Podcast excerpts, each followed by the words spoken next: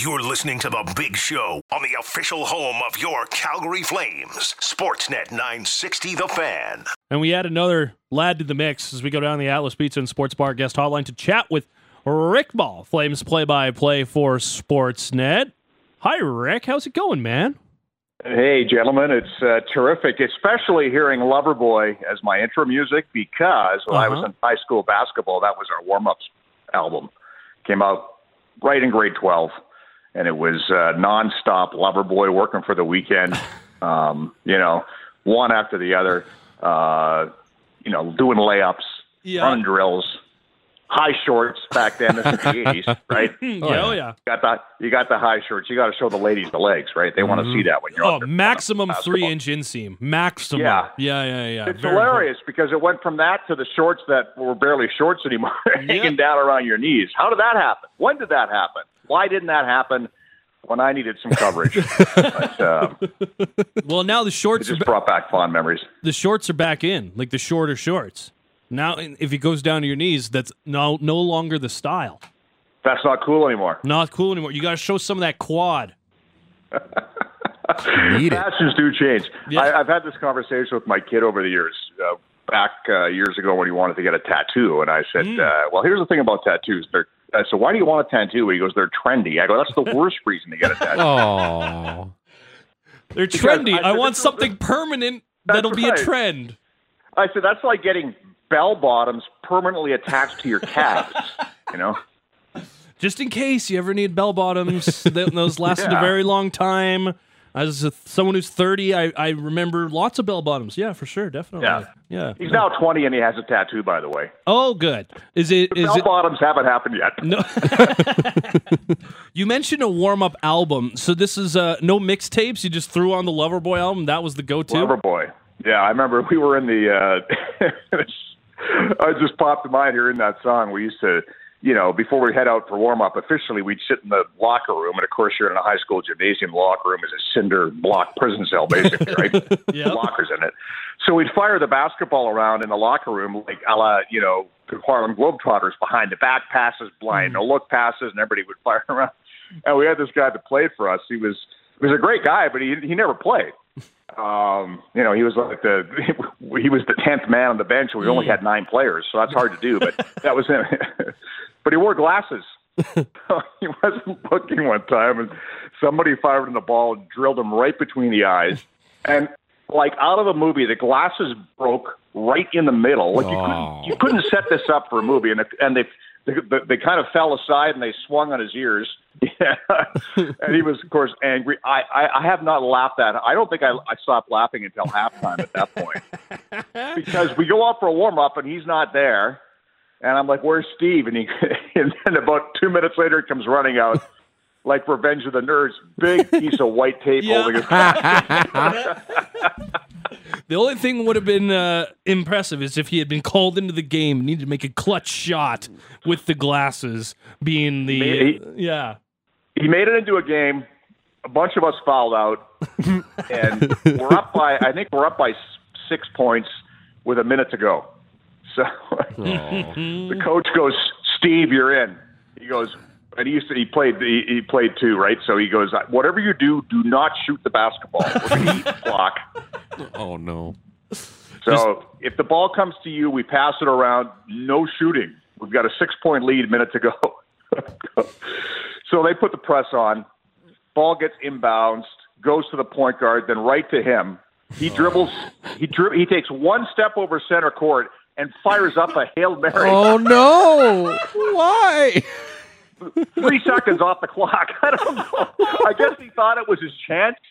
I'm in. Yeah. I got to show him what I can do. Well, that was that. Did you win the Last game? time we played, we we hung on. Oh, thankfully, God, thank but, God. uh, but No he, thanks he to him. the court again the rest of the year. You're just giving away free possessions here, Steve. Right stapled back to the bench for the rest of the season. nice try there, bad. but yeah. I think I think we played with four players for the last 45 seconds. Settle sat down. on. Steve, Yeah. you're done. All right, goggles, settle down. That's enough for you. Okay. Uh, where are you, Rick? Where are you hanging out? How's the summer been for you, man? Been great. I'm in. Uh, I'm sitting in my office at home right now. But uh, we went to. We did the whole uh, Johnny Tourist thing. uh, in May. Went for two and a half weeks to Disney World. So I was in Florida for the better part of a month. Did the did Disney World and Universal, and I've had my fill of roller coasters for the next five decades. I think if I live that long, What- uh, what's- but what's it was your- a lot of fun. What was your favorite part of Universal? Well, Velocicoaster is unbelievable. Okay. right. Velocicoaster. That- The Jurassic Yeah. Park one. Mm. Yeah. yeah, it's it's. I, I I'm not a huge roller coaster guy. I don't mind them, but it's not like I've been on every roller coaster. But that's maybe the best ride I've ever been on. It's incredible. I think we did it six times. So. Um, that's awesome. I yeah, love yeah. The, the, whole, the whole experience was great. You know, Disney World's great. Universal's better for it's more of a ride focused place. Mhm. They have that. They've got the new uh, Harry Potter roller coaster, Hagrid's or whatever it's called. Um, and they've got the you know the old Hulk coaster still there. There's lots going on, and of course Disney World's just cool. It's extremely expensive, Yeah. um, but uh, but well worth it. So we went there on, on uh, our honeymoon way back when, many many years ago. We were very young. I got married young, and then I've always wanted to get back and haven't been able to do it for whatever reason. It's never worked out. So it was a chance to get down there. We were actually going to go last September. Uh, but there was a hurricane that blew in Oh yeah. um, like literally the day we're supposed to be leaving, that big hurricane was coming up the coast, and I, I was able to cancel everything, so we rescheduled. So yeah, it was fun. On to the next. Uh, rest of the summer looks good for you too. Obviously, things have changed around here for the Calgary Flames, and we're kind of starting to get excited and that type of thing. But what's the rest of the summer like for uh, Rick here? We, uh, you know, hanging out at the like. I always feel as a guy who spends most of the year traveling as his job, it's nice to stay home, especially in the sort of window. That, you know, this is the best time of the year to be in Calgary. The weather's the best, right? We get you know four and a half or five months of good weather. It's good to be home.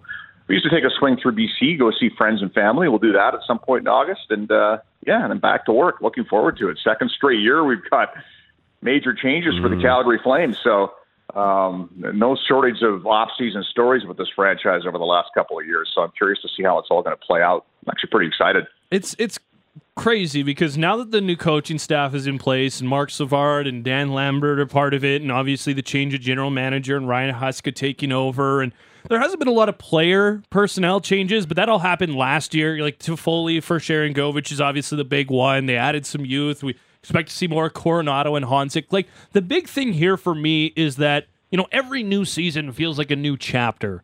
But this feels like it's going to be a completely different story. Like this feels like almost a clean slate for the Flames. Does it feel the same to you?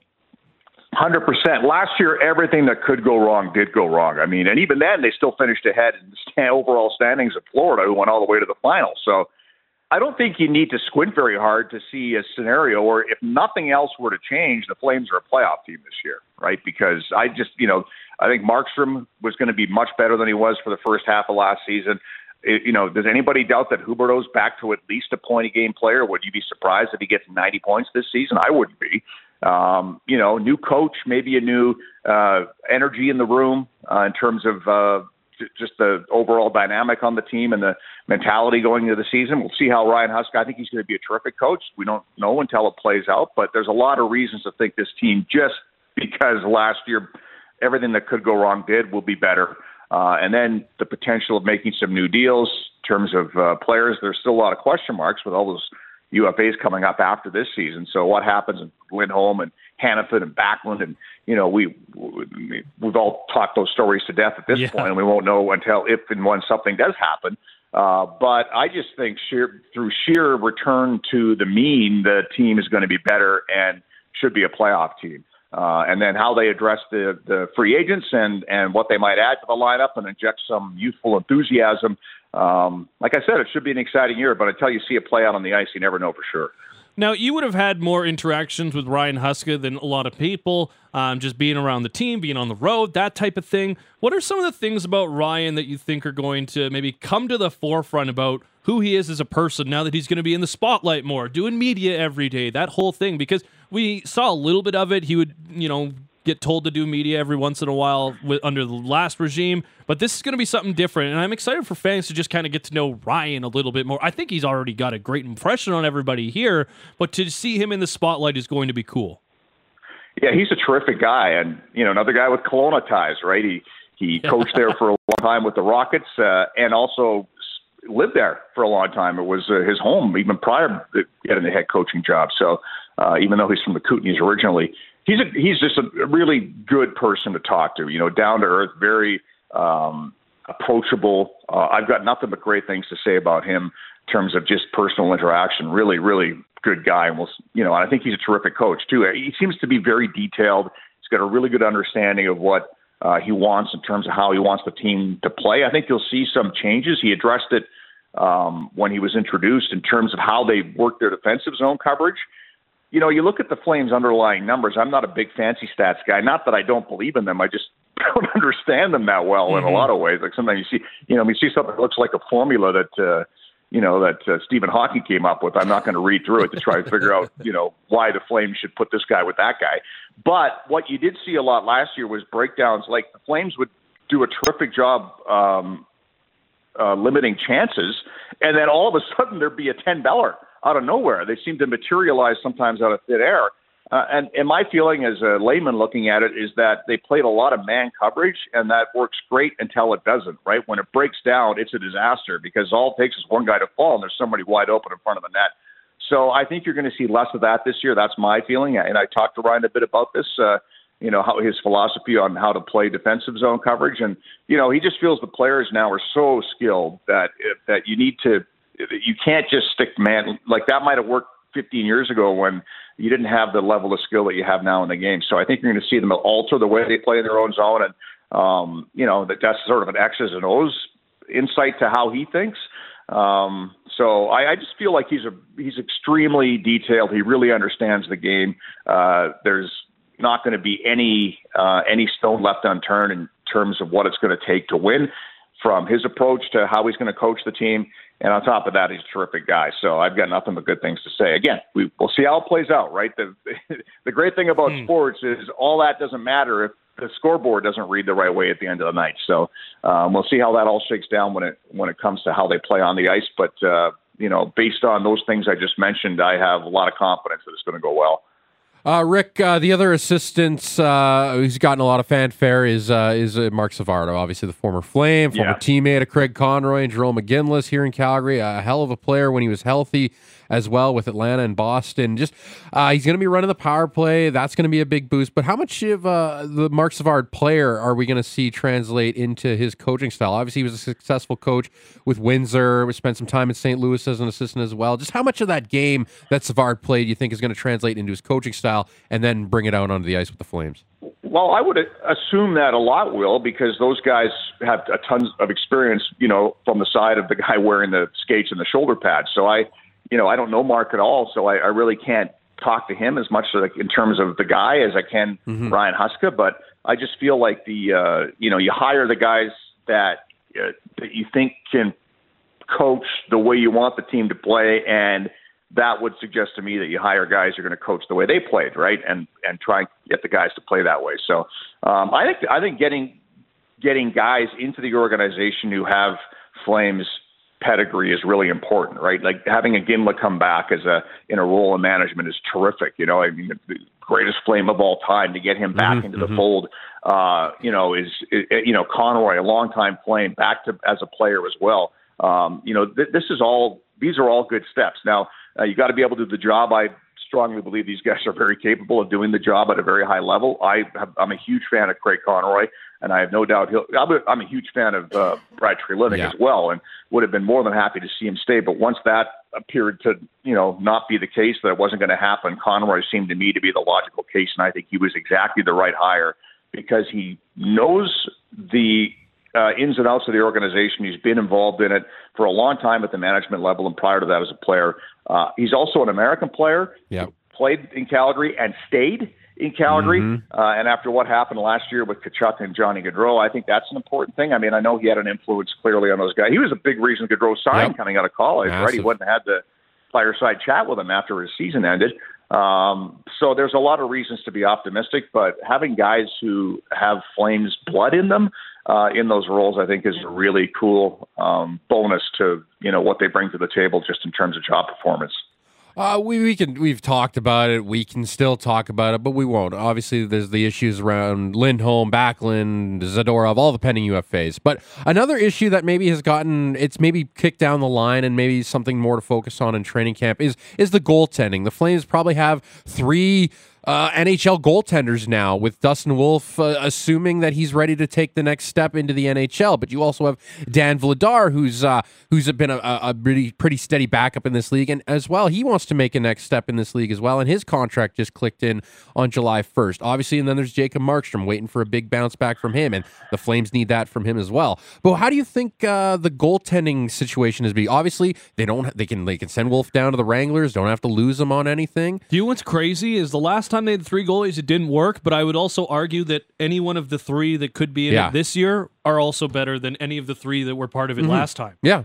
So, yeah, yeah. yeah, I, I agree. Like, what does Dustin Wolf have left to prove at this point? Nothing. You know, he's just won everything at every level in terms of personal accolades in that position.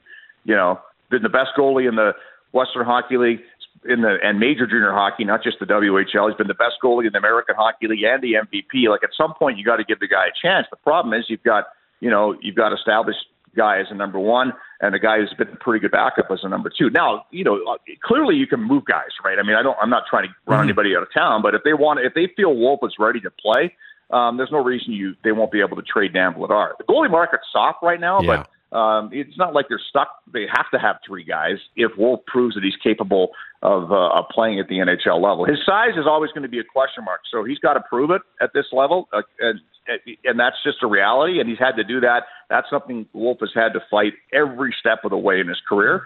Um, but there's no reason to think that um, that he's not going to be able to step up and play well at the National Hockey League level because everybody's had the same questions all along the way, and he's shot them down uh, every time they've been fired at him, and including his first game in the NHL, got a win.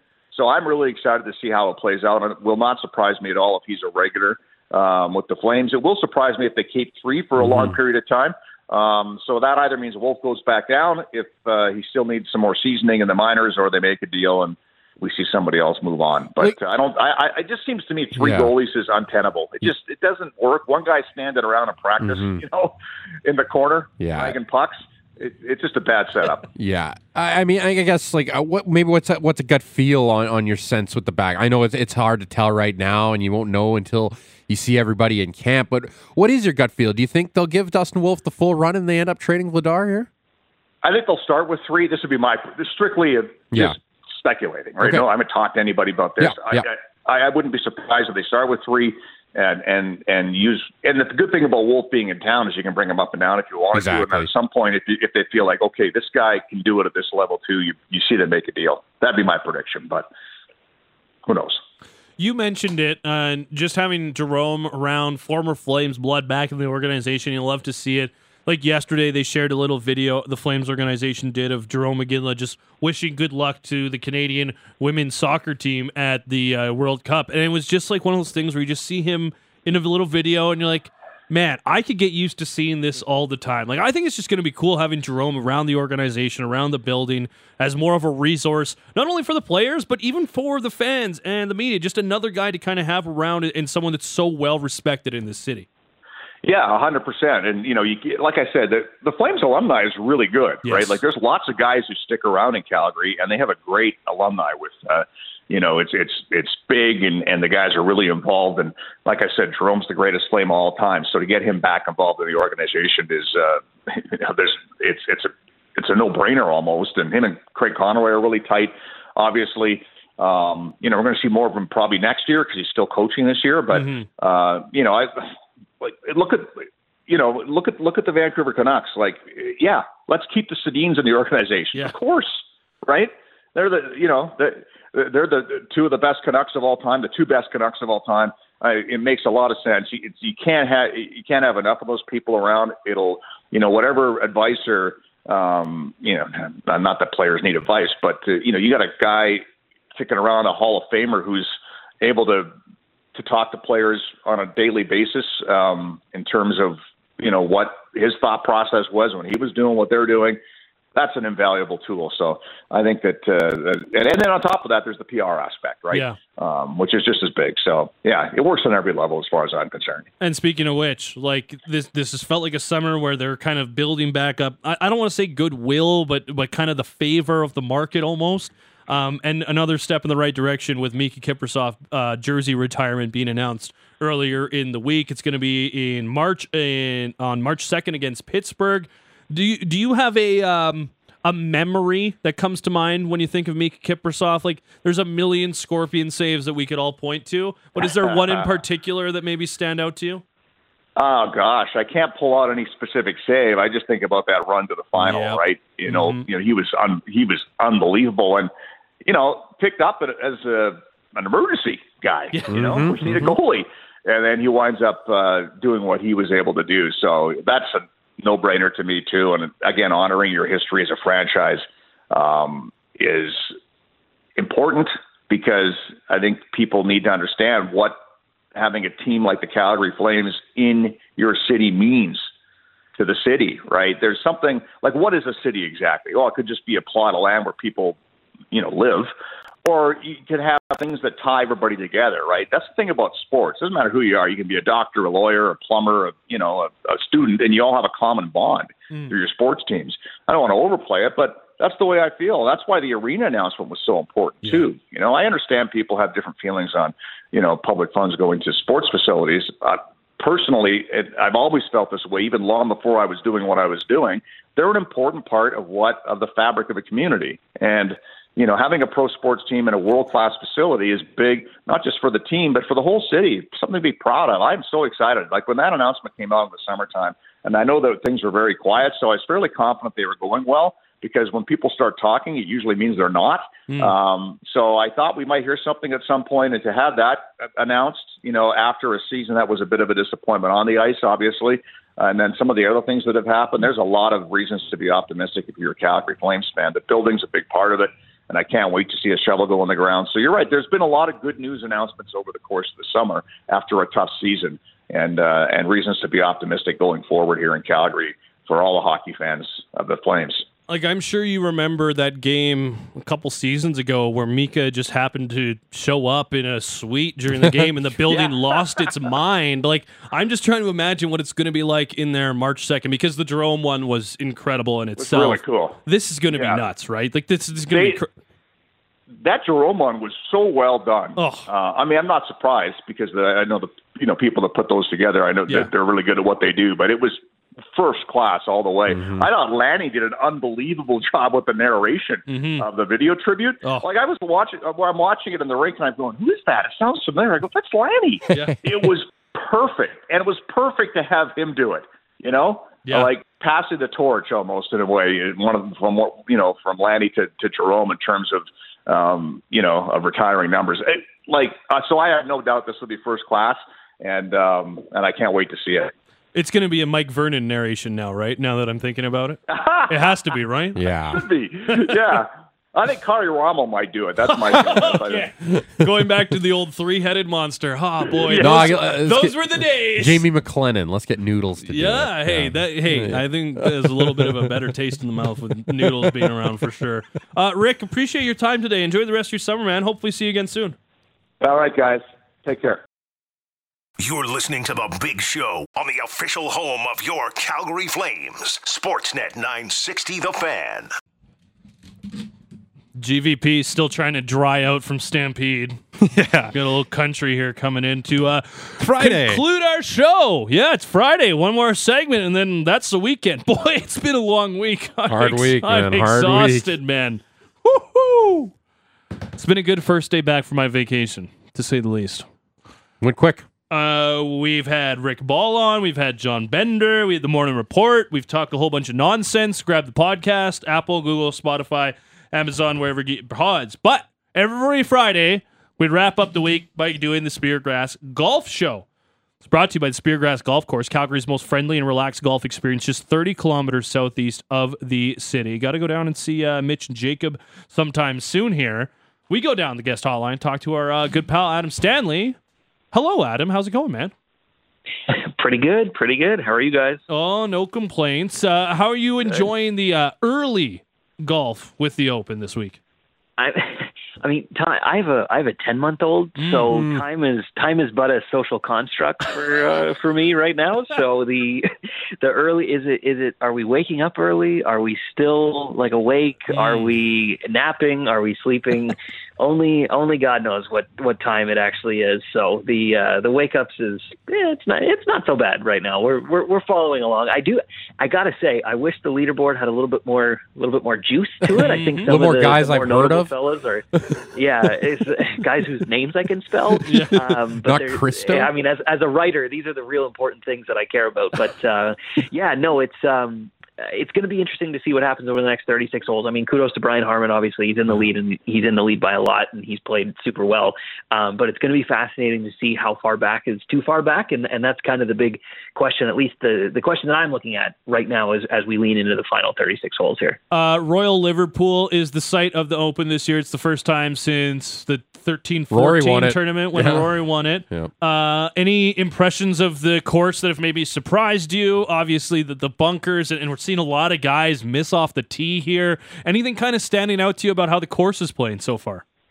Yeah, I mean, I think the the the fascinating kind of query about the golf course was how were all these new changes going to impact kind of scoring? And the reason I say that is because there was, I think, 15 changes made to this golf course between 2014 and and now, and, and most of them were on the back nine. Obviously, the biggest one being uh, 17. Uh, that hole turned from a par four into a par three, and, and the overall par uh, for this golf course changed from a 72 to a 71. So there was a lot of uh, almost unrecognizable golf holes for even the guys who played in in 2014. I, I think that the fact that there hasn't been you know there's been wins but there hasn't really been that you know I'm leaning over my umbrella trying to hold myself up kind of wind is really why we've kind of got to this scoring point on the golf course uh, to this point in the in the tournament. I think I, I checked the weather forecast and it looks like it's going to be rainy and a little blustery uh, over the next two days. So we may see you know some guys kind of come back to uh, to even par versus versus how deep they've gone. You know I think the golf course is just that classic links, uh, not even link style. It's a true links golf course. Uh, I think uh, the the head of the R&A said it was a little bit too green for his liking. he had wished it would be you know a little bit more brown heading into uh, this week, which is kind of obviously a, a total opposite commentary that we get from most of the other major championships. But um, it's still got that that real kind of quirky hump and bump kind of situation unfolding. You know, look at Corey Conners uh, one day after the other. Corey looks like he's going to make the cut on 18 yesterday. Um, you know, he was a yard, maybe two yards off uh, heading in in his approach to the green. He ends up in the rough and has to scramble and and kind of he doesn't have a great result there. But today, you know, he kind of skirts a fairway bunker by again by one yard on the good side, ends up making birdie, gets the two over, and uh, and we'll find the weekend. So such as links golf, um, you know, the guys who are trying to embrace that as best as possible are, are scoring well, and that's kind of the nature of this golf course as well.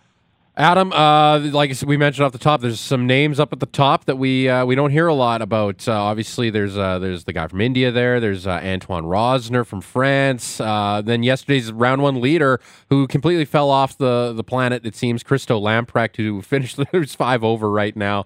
Uh, Yeah. But just like how like overall Six eight. I know six eight. Like how He's, like a, he's a big man. what did you make of his swing? Because I know we watched this thing. Like that's not right. That's not. No. that looks awkward. And then I, I find out he's six eight. He's bloody Zdeno Chara out there. But uh, just Yeah. like just like with the guys out there, and then the big names. Obviously, like Jordan Spieth's up there. Jason Day's hanging around there. But uh, overall, how do you think this weekend is going to shake out? Will the big names rise up as we get to get to Sunday? Yeah, I mean, I think that that's a that's a fabulous question, if only because that is the beauty of a major championship and an open major championship. I mean, you've got guys qualifying from all parts of the world, such as golf. You know, it's a global game, and anyone who's you know got a certain handicap can can try to apply and, and make their way through uh, all of the qualifications. And then, of course, we've got the best in the world who are still uh, a part of this field too. So um, that's kind of why after Thursday, anyone can shoot five under, and, and that exact same person can shoot five over the next day, and we're off to the races after that. So, funny thing about um, Lamprecht, the the the guy's guy's six eight. This, he was asked twenty seven questions in his first round interview yesterday, and the second question was, "What size is your shoe?" So I know that he is a thirteen in shoe size. Same. That's about all I. Uh, you, you need some big water skis to, to be stable with that golf swing of his, which is awesome. I mean, again, individualistic game such as golf. We're just kind of seeing any way of doing it will work, no matter what kind of gorgeous action you have or kind of turbulent action you have, you can still end up doing it. So I think the specifically for me, what I'm curious about seeing is the guys who are in the mix currently, but have never either won on the PGA Tour, certainly never been in a mix at a major over the weekend. You know, are they going to fall? And then are we going to see um, J- Jordan Spieth? I think he's he's right in there. Uh, Wyndham Clark, who of course won the U.S. Open, uh, is he going to kind of do his thing? You know, Rory at one under, Brooks Koepka is also at one under. I think just before jumping on this call, I saw those two guys, and I'm thinking, yeah.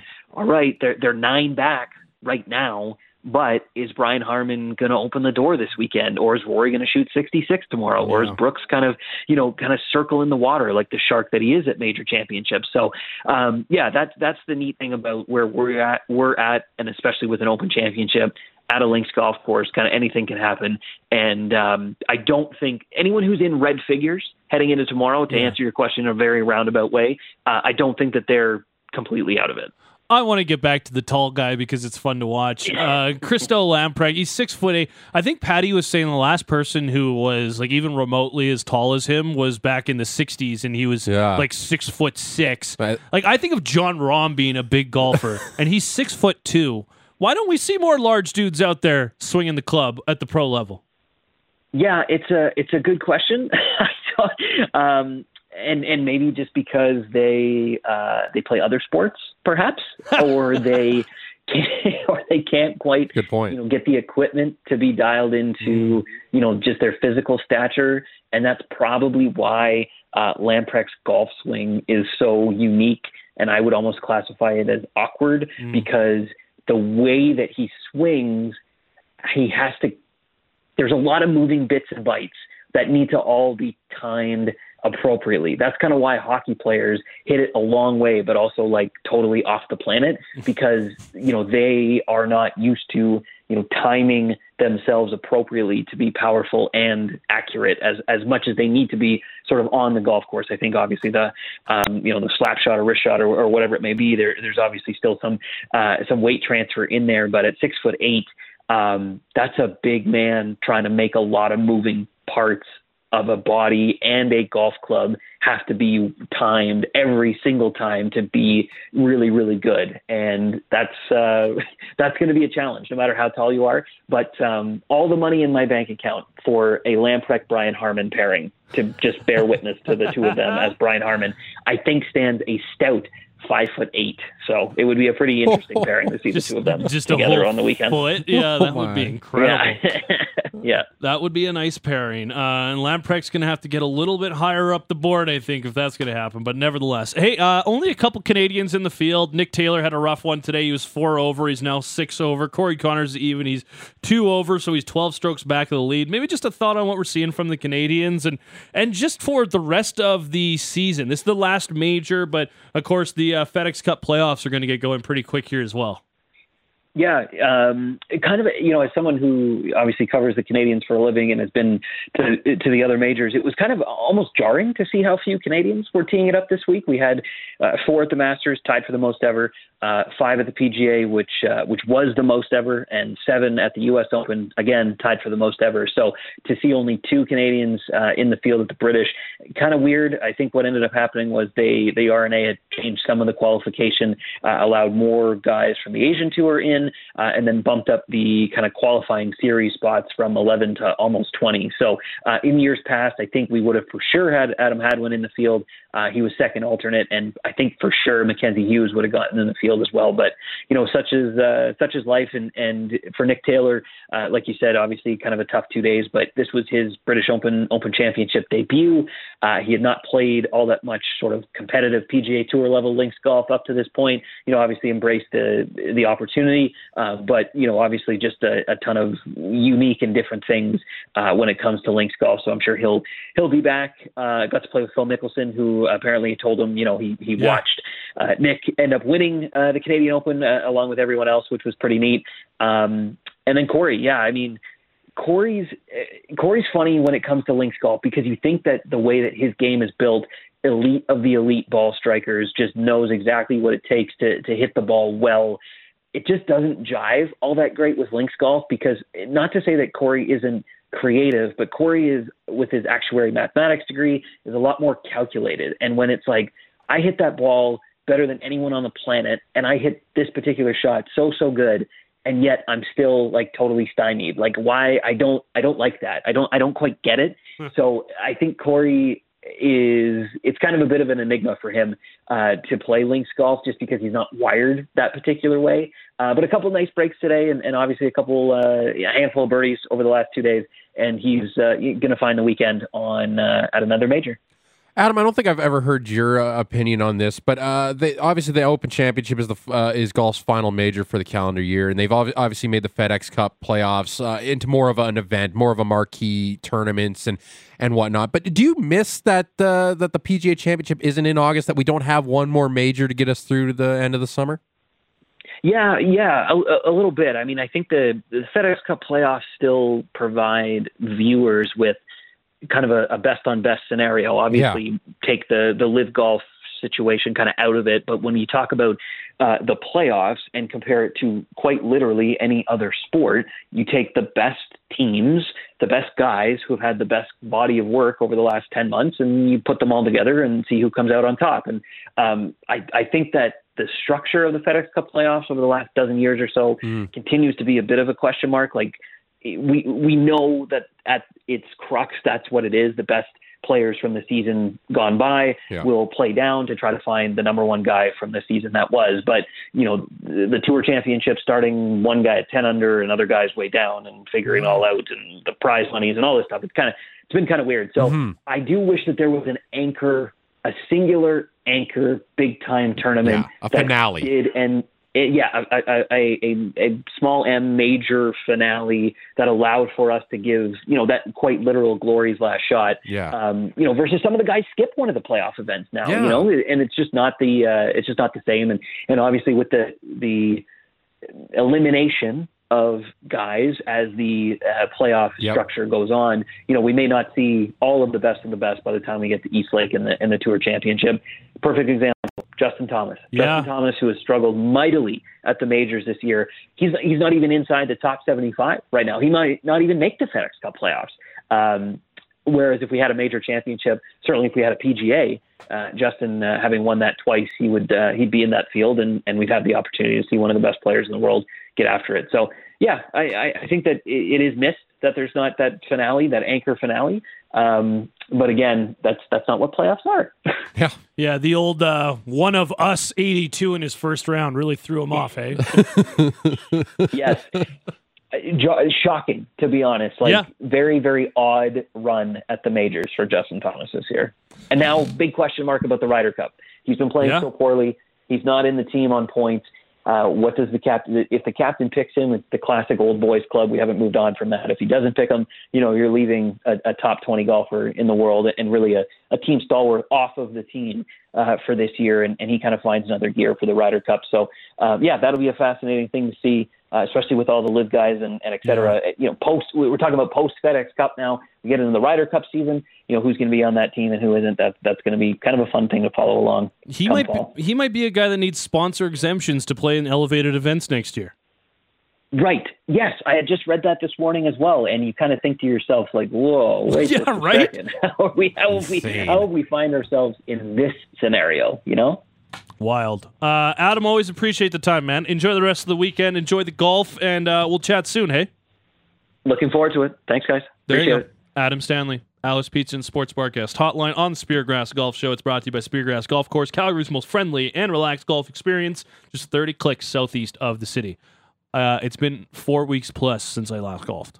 You got to get out there. I You- got the I got the itch. You got the I, itch. the, I can't itch too much because my No. skin is peeling. It's Yeah, disgusting. no. But apart from that, I got the itch. Well, it's a beautiful weekend if you can find some time. I um, I'm gonna go Saturday. Oh, there with you my go. cousin. There you go. invited me. There I'm you go. very excited for that. Enjoy. Mm, thank you. Hey, we had a couple things I wanted to get into. Mhm. Um, we have some texts on uh, self-imposed injuries that are very stupid. We Yeah. have a few of those that I want to get to. Uh, we have our weekly bloopers, which have these been a hit? We did one right before I left. I didn't then- play. We forgot to play last week's uh, with Cam on the boards. Uh, it was on me. I was supposed to play in classic. the nine. I was supposed to play in the nine, and I forgot because our eight thirty last week was jammed. Mm. Um, But yeah, no, no. It's, I think it's been hit. I've enjoyed it. I don't know if the, the I haven't heard much from the text Hey, line. the most important thing is that you and I enjoy it. exactly. That's I, all have that enjoyed really making matters. it. So Well, yeah, it's- well, there. That's three of us. That's enough to keep the segment going. yeah, I think, right? Yeah, I think so too. Um, the other thing we want to talk about is there's this Alberta auction on the go that just kind of caught caught news a little bit. Uh, Zom, you shared this with me yesterday because the the Alberta government, for some reason, had a Donair costume, a mascot, a Donair mascot costume. Yeah. The Alberta government had it. Anthropomorphic Yeah. So Yeah. the reason they have it was it was a prop for an advertisement advertisement campaign, which they no longer require. Well, no, no, duh. Like, how does a Donair advertise Alberta? Feels like they used it during their COVID commercials. Maybe, Maybe they used sure because remember those Alberta commercials. I wonder what other mascots had? Oh yeah, they Yeah. did have some very terrifying ones. They were like some of the cannabis gummy Yeah, ones. You're like, yeah. these are more humorous than terrifying, but that's fine. Um, so they have the bid up, and the thing's gone a little bit viral.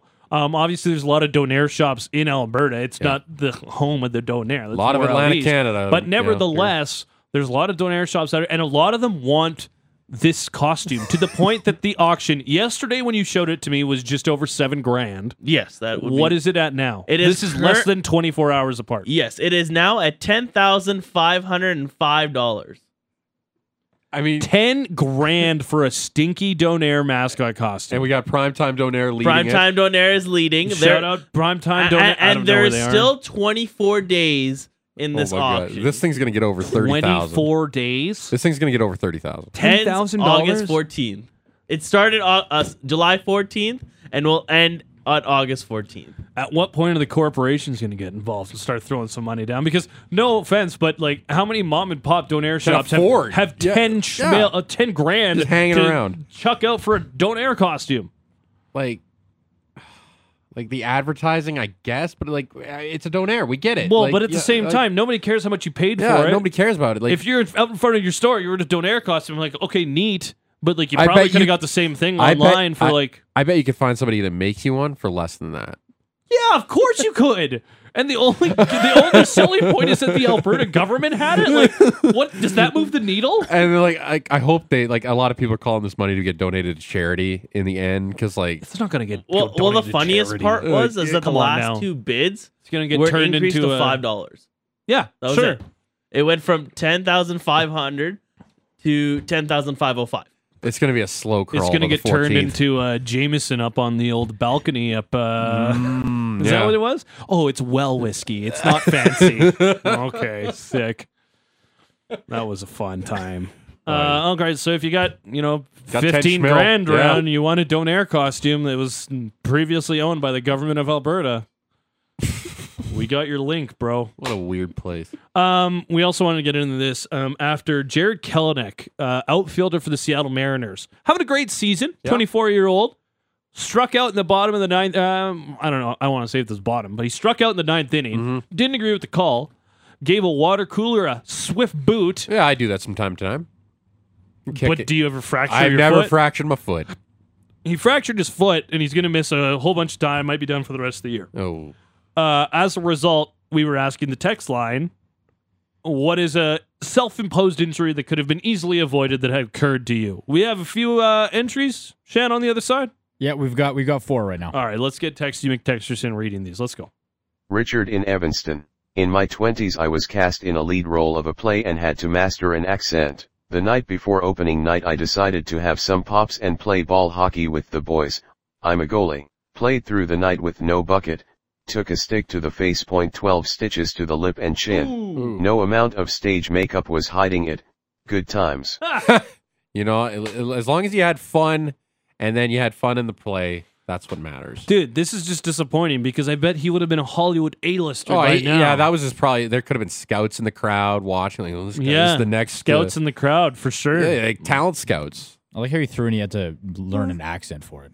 Yeah, I, that's not really relevant I to don't the think story, I is don't. it? yeah, I had to master an Unless accent, like his lip was so mangled and that, he couldn't do it that he couldn't do his accent Yeah, anymore. he could maybe. Maybe. All right, next one. Harold in Calgary. I took a ball in the twig and berries without a cup as a goalie and had to go to the hospital and have a doctor dig up and pull one of my testicular out of the pelvis cavity. Giving birth? Not even close. No, Well, okay, I'm not going to go that far, but um, ow, that sucked. and yeah, avoidable. Could have been, but oof. Like I I got to assume a jock is kind of something, Yeah. a, a good place to start moving forward. Yeah, always protect those guys. Always. Always protect Even if it's Berries. uncomfortable, those things are not comfortable at all. Well, you got to do it. not- though. they're You not- got to do it though. They're not comfortable, but you know what's really uncomfortable is having a doctor yes, that's very go the fair. old Fish, pop that thing out. just fish hook it out. oh, okay. Next one. Yuck. That's enough. Dan in Concora, I don't tell too many people about this one. I missed a putt and when I went to smack it off the green into the woods, the putter whipped around the flagpole and smacked me in my lip.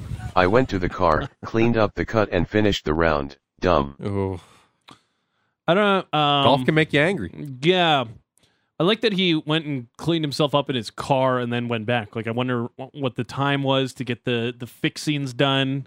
Uh, pace of play, man. Come Yeah, on. Pace yeah, of we're- play, we're right? way ahead. We're on he the prob- probably 13th, had to man. skip a couple of holes there as a result. Yeah, like uh, you gotta wa- Um, the parking lot's probably far away. I've never really hurt myself golfing, but that would be unfortunate. Wouldn't like to do that very No. much. And come home with a big puffy lip. You'd have to like lie and be like, "Oh, I had to scrap the guy behind me. You hit into me, and I had to He's scrap him." Instead of saying that my putter attacked me. You should see the other guy. Yeah. All right, last one. Let's go. Bert in Calgary. I slipped on a base plate of a long line of pipe and drape then I ah. spun myself around and did the rake trick and slammed my foot down on the plate to avoid the whole drape line falling. It came back hard right into my forehead and split my head open. Looked like a Klingon for a month. just sideshow Bob the rake. Would look like a Klingon. I like a good Star Trek reference. yeah. Pandaran. Nice. Uh, we have nothing to give away, but those are all good. Thanks Yeah. for Thank you for participating. participating. Yes. It. I don't know if any of them beat when John Bender ruptured his belly button doing Yeah. a 500 pound Yeah, deadlift. But and he becomes an outie. That's a little messed up, and not by your, cho- you know, not by your choice. wait, when is that ever by choice? Well, some people are like, oh, I don't like my belly button in, and they have it surgically to People have it brought opt out. for an outie? Oh, That's yeah. disgusting. Really? It's going to be the other way around. Plastic surgery's messed up. Why would you opt for the outie, though? I don't know. Maybe Come on. maybe I'm just confused. That's like when I went to the dentist and I was like, "Yeah, my front two teeth are kind of getting a little far apart." And she's like, "Well, people actually pay for that nowadays." And I was like, "That's very kind of you to say, but like you don't you don't have to do that. You don't have to pander to me because I've got you could shoot a hockey puck through my Yeah. two front teeth." Yeah, All right, well, um, that's the show. we got plays of the week. We did a great job, everybody. We came in, we we were all here. We stayed awake for the whole show.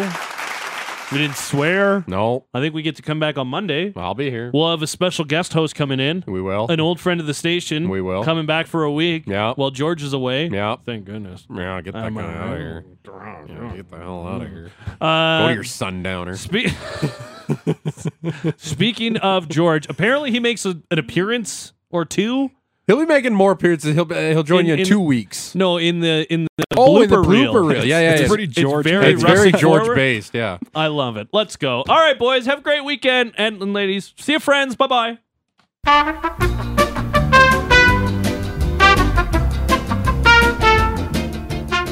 So it's ball sack. No, it's not. he got you. Is it ball sack? Oh, dude. Ball sack. Okay, keep your pants on. And- I inhaled it. I don't feel good. okay.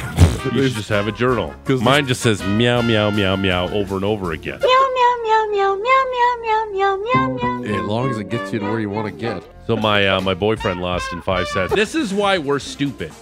Like, as we as a human no, race. No, no, no, no, no, no, no, uh, no. Us in general on oh, the show. okay. This is this is why we're we work in radio and we make no money. Yeah. Just See, go. Money makes in there. money, and that's why we don't have any of it because we're dumb. No, right? GVP. When I just laid out that scenario, don't you like? Oh my god, that would have been a great idea. Yeah, yeah. 100%. 100%. No, but we're idiots because we don't have that foresight. It's very fair. Like 10xing my net worth would have been nice. Yeah, exactly. It would be beautiful. It would be beautiful. Because we're dumb. Can I tell you, there's times where I can't wait to get to work to talk about stupid stuff. Yeah, I mean Mondays and Tuesdays. I probably guess that's not for what- me, but like Wednesday, Thursday, Friday, I'm all Thanks, game. Patrick. Let's go. Thanks, Patrick. Got to get to Artie boy for. Uh, I got to for work on sales. Artie boy. Artie boy. Oh, Artie boy. Artie boy. Okay, I'm a little bit fruity, but I love the creamer. Ball sack, ball sack, ball sack, ball sack, ball sack, ball sack. You know how passionate I am about my ma- uh, my boyfriend. Bring those bad boys back and let's go. Hey, Edelnut, get my hot tub about 103 and get my Gatorade. That guy's just a HEPA spirit. I also don't want them. Excuse me, I'm dying here. Whoa. a little sensual. I'm already a bit of a sweaty dude. Coach goes, Steve, you're in. Whatever you do, do not shoot the basketball. he he, dri- he takes one step over center court and fires up a hail mary. Oh no! Why? Uh, we're live in ball sack. Sportsnet 960, the fan.